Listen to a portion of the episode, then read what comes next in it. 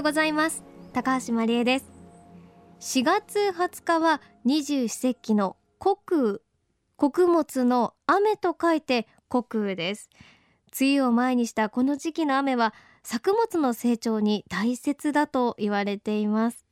植物がぐんぐん成長する夏に向けてそろそろ準備を始めようという季節の区切りが今なんですね。さあそして種まきといえば我が家で育てているどんぐりなんですけれども、まあ、去年の秋にどんぐりを植えて芽を出るのを待っていて、まあ、冬も越して暖かくなってきたんですがまだ芽が出てこないんですよね。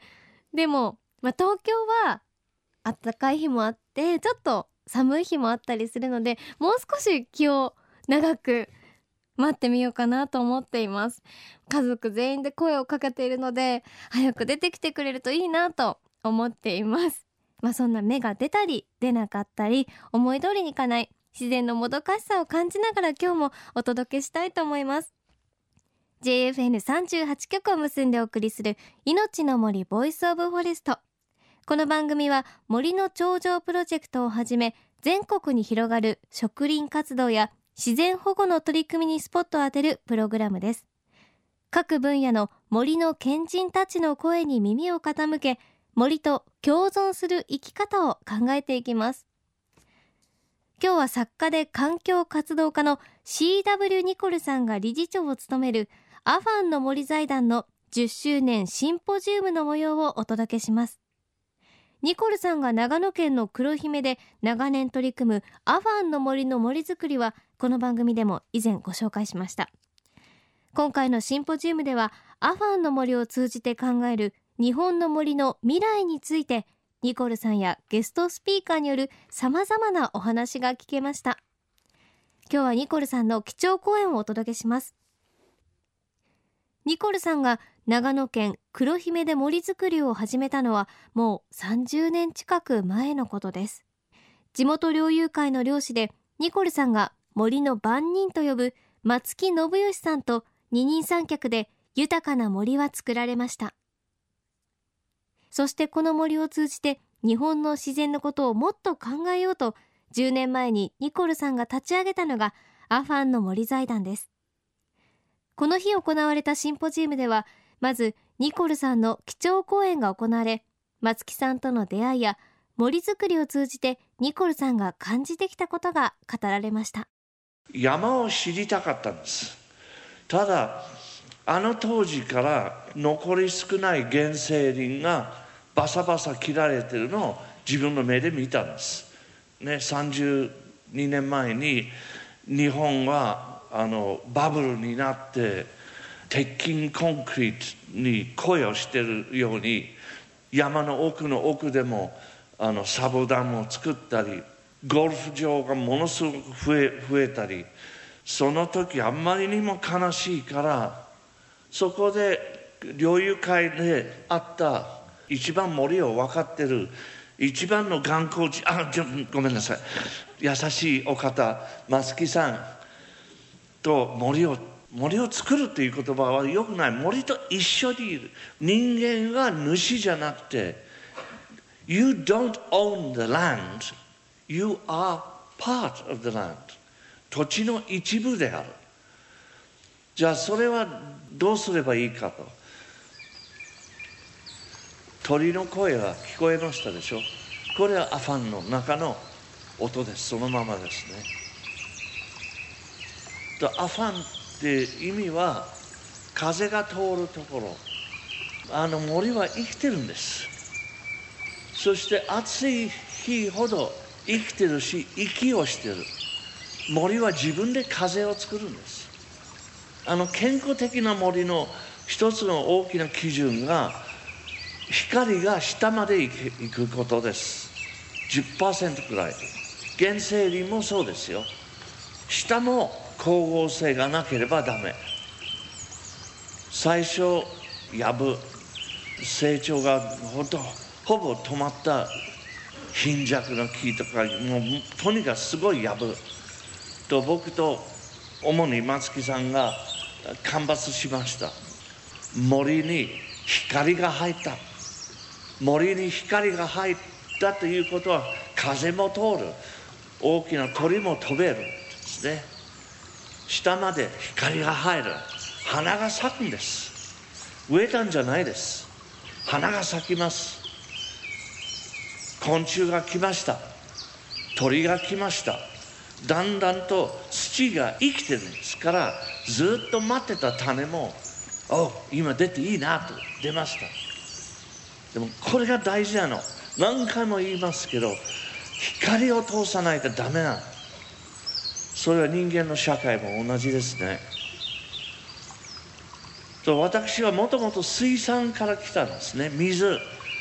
我々はこういう小川を作って池を掘ってそうするとトンボとかそういうものが増えましたね。森は水の母です。こういう川が流れてなかったんですね。ゴミでいっぱい。周りの木を健康的にしてゴミを出したら川も生き返った。森と水。日本は森と水と長い海岸の国ですよ。自分の国の69%を放置するとおかしいじゃない？小さな顔が見えますか？フクロウの子供の顔が少しずつ大木ができるとこの人たちのあの住みかができる。ムササビが遊びに行きました。動物がいっぱいいる。特に夜な夜に行くと動物いる。見えないからいないっていうことないんですね。みんな一生懸命生きてる。あの小さな森でこれだけの生物が生き生きしてるということは私は嬉しいです。僕には天国はどこかと。天国はこの世で作るもんだと思います。地獄もそうです。最近地獄を見ました。人が住めない。日本。あれほど寂しいものないね。日本は本当にあの素晴らしい森があります。原生林は少ないけどな。3%以下。もしねゴルフ場と同じ面積を美しい森を作ろう。そのゴルフ場の面積だけだってもね日本の経済日本の健康日本の心が良くなります。森の可能性は1002003005001000年。その間ねいろんな木っていろんな生物いる。いろんな多様性があれば可能性があるんです。多様性があったら自然が生きるんですね。自然が我々を守る。でも条件があるんです。我々は自然を守る。でも守るっても You think about the forest 私は日本人も世界中旅をすると川を見るとか森を見ると僕の心がそこに行きます。この森に熊がいるかな？どんな鳥いるかな？イノシシがいるかな？この川がどんな魚がいるかな？もう表面だけ見ないの。中見る。中が大事なの。でも日本はすごいあの不幸なことはちょうど2年前にありました。我々もすごく悩みました。You, all of you, all of us. どうすればどうなるの？とその時はトラウマを受けた人々に森の癒しがあったら少し少し良くなるかなと。東松島の人々を森に案内しました。招待しました。3日が経ったら子供の目に光が戻ったような感じがしたんです。ご主人を亡くしたおばあちゃん8歳の孫と2人だけで残ったおばあさんも笑ったんです。私の手を取って来てよかったありがとうと言って胸がいっぱいだった。文化が森で始まったんです。音楽すべて森で始まったんです。森は人類の心のふるさと。それを忘れないで。心が丈夫だったら体が治れます。経済もすべて良くなります。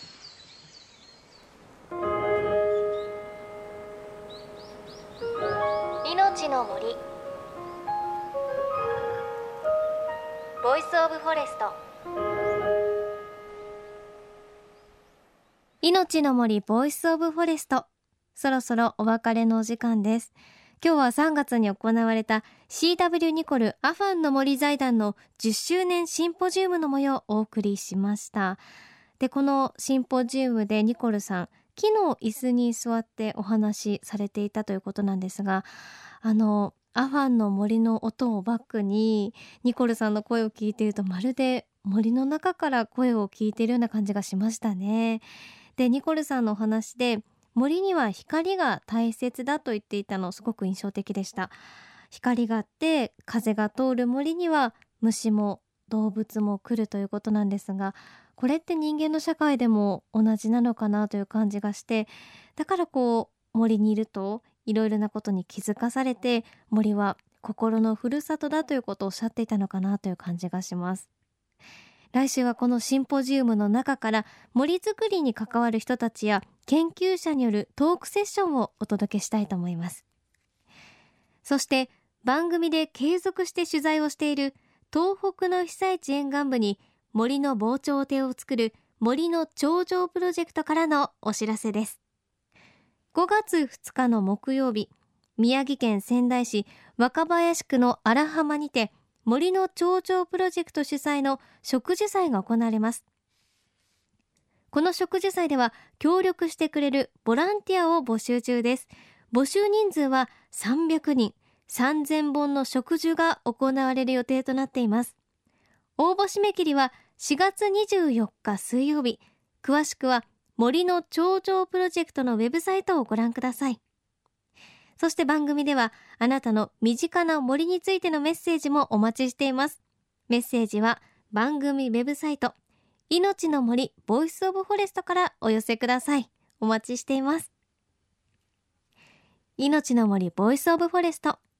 お相手は高橋万里恵でした。いのちの森の森。ボイスオブフォレスト。